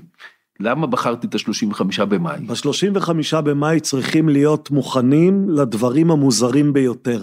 כך כתוב בספר של אה, ערך קסטנר. תראה, אה, אני קראתי את זה בתור ילד, את ה-35 במאי, ונהניתי להקריא את זה לילדיי. בעיניי ערך קסטנר הוא סופר הילדים, אולי הטוב ביותר אי פעם. והספר שלו, 35 במאי, הוא פנינה. זה ספר שמתאר מסע דמיוני של ילד שהיה יותר מדי טוב במתמטיקה, ולכן המורה הטילה עליו כדי לשכלל את הדמיון שלו. הוא היה יותר טוב מדי במתמטיקה ולכן הניחו שאין לו דמיון, או כן, שדמיונו כן, כן. לא מספיק מפותח. כן, כן, ולכן המורה הטילה על אלה שהם טובים במתמטיקה לכתוב חיבור על טיול לים הדרומי. ובכל יום חמישי נדמה לי זה, הדוד שלו שהוא לא נשוי, סיבוני, בא לקחת אותו מבית ספר וכאילו מארח אותו, שומר עליו עד הערב, מחזיר אותו להוריו. הדוד הרוקח שלו סיבוני, ובאותו יום הוא בא להוציא אותו מבית ספר, והוא רואה שהילד מוטרד, ואז הוא שואל אותו מה מטריד אותו, והוא אומר לו, אני צריך לכתוב חיבור על הים הדרומי, על הים הדרומי, ואני לא יודע מה זה הים הדרומי ואיך לכתוב את החיבור. הדוד שאומר, אני אעזור לך, אנחנו נרביץ למורה שלך חיבור על הים הדרומי שאין כדוגמתו. ובהמשך הרחוב הם פוגשים סוס על גלגליות, נגרו קבלו, סוס שחור ש... הופיע בעבר בקרקס, שהוא מחליק על גלגליות. אה, והם מגיעים לבית של הדוד, הסוס גם מגיע אה, לבית של הדוד, והסוס מחליט לעזור להם להגיע לים הדרומי, כדי לכתוב חיבור צריך ל... יש ארון במסדרון, הם נכנסים לארון, אין לו דופן אחורית, הם מוצאים את עצמם ביער קסום, ומשם הם עוברים שורה שלמה של ארצות דמיוניות וקסומות, נדמה לי אחרי היער, הארץ הראשונה היא ארץ העצלנים, אה, שבה כולם אה, אה, שוכבים במיטות, כי הם עצלנים מדי כדי לקום וכולם שמנים כמו גיגית, כי הם אף פעם לא מוצאים אנרגיה והם אוכלים כדורים כי הם לא רוצים ללעוס, ויש להם חוקים שמי ש... אה, מי שמגלה יותר מדי פעילות מגלים אותו מארץ העצלנים. זה, זה בעצם דומה בהרבה מובנים נניח ל, ל, לקוסם מארץ עוץ ולאליסה בארץ הפלאות, כלומר כן, זה, זה סוג של מסע במקומות שמקומות אה, כן, מופרכים. אבל, אה, כן, אבל כל המקומות המופרכים האלה, אחר כך הוא מגיע גם ל, לעולם המודרני, לארץ החשמלית שבה הכל... יש, יש שמייחסים לו את המצאת הטלפון הסלולרי לערך קסטנר. כן, טלפון הסלולרי, ואני הייתי אומר גם המכונית האוטונומית. כי יש שם את ה... הם רואים את הזקנה שנכנסת למכונית, ובמקום הגה יש רמקול מולה, והיא אומרת, לגנים הבוטניים בבקשה, ומתחילה לסרוג, והאוטו לוקח אותה לגנים הבוטניים, בלי שהיא צריכה לגעת בכלום. כן. הנה, זה בדיוק המכונית שמובילאיי, וחברות... מנסה, כן. מנסה לייצר עכשיו, כן, מכונית אוטונומית שנוהגת, נוהגת אותנו להיכן שאנחנו רוצים, בלי שום מעורבות שלנו. אז הוא מגיע לארצות דמיוניות, אבל הכל מלא הומור, וגם ביקורת על החברה המודרנית. והוא פוגש שם אנשים שחלקם הם דמויות שהוא מכיר מבית ספר או מהשכונה שלו, או מהחברים שלו והילדים שלו, אבל שיש להם כפילות, הם נמצאים גם בעולמות הללו. וזה סיפור נהדר על, על, על דמיון של ילדים וחלומות של ילדים ופנטזיות של ילדים. אה, ו... בעיניי בכלל. שווה, הוא שווה אותך כבר בילדותך והמשיך לשבות אותך גם בבגרותך, אני מניח. ועד היום אני, אני קורא אותו לפעמים, ומתלהב כל פעם מחדש. זה סיפור קסום, קוראים לזה 35 במאי, כי בעצם אין תאריך כזה 35 במאי, זה קוראים בתאריך הזה הדברים שלא יכולים לקרות. כן. אה, כמו ההפיכה בכיכר טיאננמן, שקראתי, כלומר קראתי שהסינים משתמשים בתאריך הזה כשם קוד לאירועי טיאננמן, כי השלטונות אה, אוסרים עליהם לדבר על זה, אז הם אומרים אירועי ה-35 במאי, שקרו פשוט בתחילת יוני. אה, אוקיי, אז זה שימוש מעניין. כן. לא בטוח שקסטנר התכוון דווקא לזה. אה, אני מניח שלא, הוא לא הכיר כן. את... דרך אגב, הוא היה הומניסט גדול, וכל הספרים שלו הם באמת, הוא נותן המון כבוד ל, לילדים, לעולם הילדים, לעולם הפנטזיות. מאוד מאוד באיזשהו מקום לא גרמני. כן, כלומר היחס שלו לילדים הוא יחס מאוד פתוח, מאוד, מאוד לא, לא נוקשה, כן, מאוד פתוח לרגש ולמחשבות ולדמיון של הילדים, המון כבוד אה, לילדים, הילדים הם לא רק, הם לא, הם לא מבוגרים נחותים, אלא משהו אחר לחלוטין. אה, בספר הזה למשל, כן, אתה יודע, בכל, בכל תקופה שלי בפוליטיקה היו מצבים שלפעמים חשבתי, הוא מגיע שם באיזשהו שלב לארץ האבירים, העולם הקדום לעולם הקדמון, הם נכנסים לארץ הזאת, ושם רואים את כל מנהיגי העולם מהעבר, בעיקר מצביעים צבאיים או גם מדיניים שהם אה, חיים שם. ויש שם איזה אולימפיאדה והם מתחרים אחד עם השני בריצה, ביידוי פטיש, שם אכילס וקרל הגדול וכולי, ונפוליאון ואז הוא רואה את נפוליאון וולינגטון, אני חושב, אם אני לא טועה, או אולי עוד מישהו, יושבים ומשחקים, עם, מוציאים אה, מקופסאות חיילי בדיל, ומציבים אותם, כן. ומשחקים אחד נגד השני, והם יורים מאיזה תותח צעצוע כזה, אפונים שמפילים את החיילים של הצד השני, ומביאים עוד תגבורות ועוד כולי, ומנהלים איזה מלחמות, והוא והדוד מסתכלים, הם עומדים, מסתכלים לתוך הדשא, כן, מלמעלה, ורואים את נפוליאון, ונדמה לי, אם אני לא טועה, ולינגטון, אני לא זוכר מי, או יוליוס קיסר, שם מזיזים את הכוחות וכולי. ואז הם אה, צועקים להם, כן, אבל ת, ת, תכניס את, למה אתה מבזבז ככה את החיילים? תכניס את טריז, תאגף מהצד השני או משהו כזה. אה, איזה ילד מטומטם, מה, מה, מה אכפת לי? יש לי מלא חיילים נוספים בקופסה, מה... ובקיצור, הם רואים את כל, ה, את כל המצביעים הגדולים של העבר והמדינאים משחקים ב... ב, ב מתחרים אחד עם השני. זה, על... זה כמעט מחזיר אותנו למטריקס ולמערה של אפלטון, כלומר זה, זה כבר ההשתקפות של המציאות ב, ב, בספר הילדים. לא, אני, אני, אני יותר רואה פה את ההומור, את כל משחקי הכבוד שלנו והמלחמות שלנו, וה, וה, וה, ו, ופתאום הם כולם מוצגים כ, כ, כאינפנטילים כמעט, כל המנהיגים הגדולים של העבר. אינפנטילים בזבזנים גם, כלומר אינפנטילים בזבזנים ורודפים אחר כבוד ב... ב באופן, אה, באופן קיצוני ופתאום הם כולם הופכים למגוחכים, אתה יודע, זה הרבה פעמים אז, בכל אז, מיני אז מצבים מיד... שהייתי בפוליטיקה ובפוליטיקה ובכל מיני כנסים בינלאומיים וראיתי את משחקי הכבוד של כל אחד וה... אתה יודע, והניסיון לתפוס מעמד ולהפגין נוכחות. אה, הרבה פעמים נזכרתי ב... כמעט צריך לשאול איך קריאת ה-35 במאי. כן, איך קריאת 35 במאי בילדותך לא חיסנה אותך מפני פוליטיקה בבגרותך, כלומר, זה היה, זה היה אמור לגרום לך לא לרצות ללכת לפוליטיקה, שהרי אתה יודע שהם אינפנטילים בזבזנים. לא, לא, אני לא אומר את זה, לא אומר את זה לא על עצמי ולא על אחרים, אבל אני אומר זה, לפעמים עזר לי לראות מצבים מסוימים בצורה הומוריסטית. אתה יודע, אני כתב, פרסמתי לא מזמן ספר שנקרא הקרב על הגז, נדמה לי שקראת אותו. כן, כן, קראתי אותו. אז אני מתאר בספר התפתחויות דרמטיות, מאבקים מאוד קשים שהיו לי שהגיעו עד לבית הלבן, קודם שהקמתי את ועדת שישינסקי, והחלטתי לא להכפיל, לשלש את המיסים שהטייקונים של הגז והנפט, חברות האנרגיה משלמות, והיה מאבק אדיר, זה היה בשנים 2010-2011. ואחר כך שמוניתי, זה עשיתי כשר אוצר, אחר כן. כך שמוניתי לשר אנרגיה, התחיל המאבק על מתווה הגז. וקודם דאגתי שיגיע הכסף, שרוב הרווחים מהגז ילכו לציבור, אבל אחר כך היה צריך להוציא את הגז מהים. אם לא הייתי מצליח להוציא את הגז מהים, היום היינו צריכים לייבא אנרגיה לתחנות הכוח שלנו במקום ב-4.5 דולר ליחידת חום, ב-60, 50, 70 דולר ליחידת חום, וגם לא היה לנו מספיק. אז אני מתאר שם התרחשויות דרמטיות. אבל אני גם משתדל לראות שם את המצבים הקומיים, כן? טוב, פתחתי בשאלה אם נידרדר לפוליטיקה. על אמרת, כל פנים, אני רוצה אמרת רק, שנידרדר הסיבה, לפוליטיקה. הסיבה שהבאתי את ה-35 במאי, כן. אז אני אומר, לקחתי פה שלושה ספרים. את הספר הפילוסופיה החשוב ביותר בעיניי, ובאמת גם הגדול והמרשים ביותר, לפחות בעת המודרנית, הגיונות של דקארט. את הרומן, כן, את הספר הפרוזה,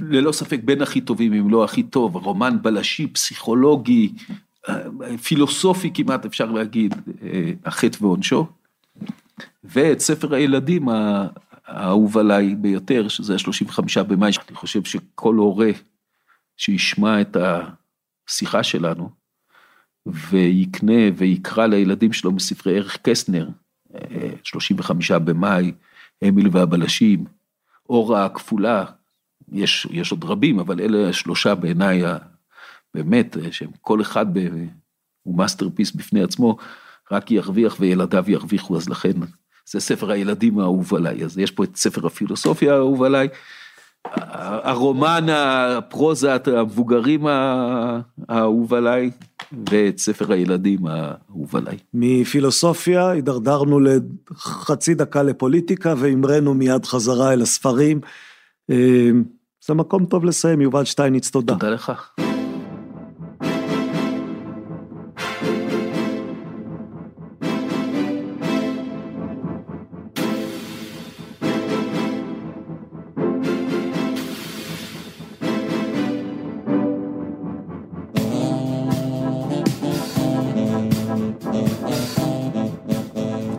הכיפות והשועל, תודה שאתם איתנו, מקווים שהיה לכם מעניין, תודה ליובל שטייניץ על הזמן ועל הסבלנות. באתר שלנו, kipshu.com, kipshu.com, תוכלו להאזין לכל השיחות הקודמות שלנו. עם מאיה בר הלל, עם אניטה שפירא, עם מיכאל אברהם, עם מיכה גודמן, עם עמית סגל, עם עינת נתן, עם יובל נוח הררי, עם יצחק בן ישראל, עם נועה ידלין, עם משה בר סימן טוב, כל אלה. תוכלו להאזין גם לפרקי הסולו הרבים שהקלטנו. את האחרון הקדשנו ליחסי ישראל ואמריקה והקלטנו אותו קצת לפני בחירות האמצע באמריקה, אבל הפרק עוסק הרבה פחות באקטואליה והרבה יותר בהיסטוריה של יחסים. בפרק הזה חבויה פרובוקציה קטנה. מה ההחלטה הכי חשובה שאמריקה קיבלה לטובת מדינת ישראל? לא, זו לא החלטה שאתם חושבים עליה. בהנחה שאתם חושבים על החלטות כאלה או אחרות בענייני תמיכה מדינית או נשק או תמיכה כלכלית או משהו מהסוג הזה. ההחלטה הכי חשובה של אמריקה מבחינת ישראל הייתה החלטה מוקדמת והחלטה מרגיזה. גם עליה אנחנו מדברים בפרק, מה כבר אמריקה עשתה בשבילנו? תוכלו למצוא אותו באתר שלנו, kipshu.com. נזכיר כמה ספרים, הספרים האחרונים שלנו, שנית לא תיפול, ספר מרתק לקריאה וחשוב מאוד על ישראל בעידן הגרעין, עשרה קיסרים, לכל מי שרוצה לדעת משהו על רומא ועל כוח ועל פוליטיקה של מעצמות, וכבר הזכרנו שיש ספר חדש, סדרה של צירופי מקרים מוצלחים, ספר מאת שון בי קרול, ספר קטן על רעיון גדול. זה ספר מעורר השראה ופליאה, וגם לא מעט מחשבה על אחת מהעובדות הכי חשובות והכי פחות מוערכות בחיים.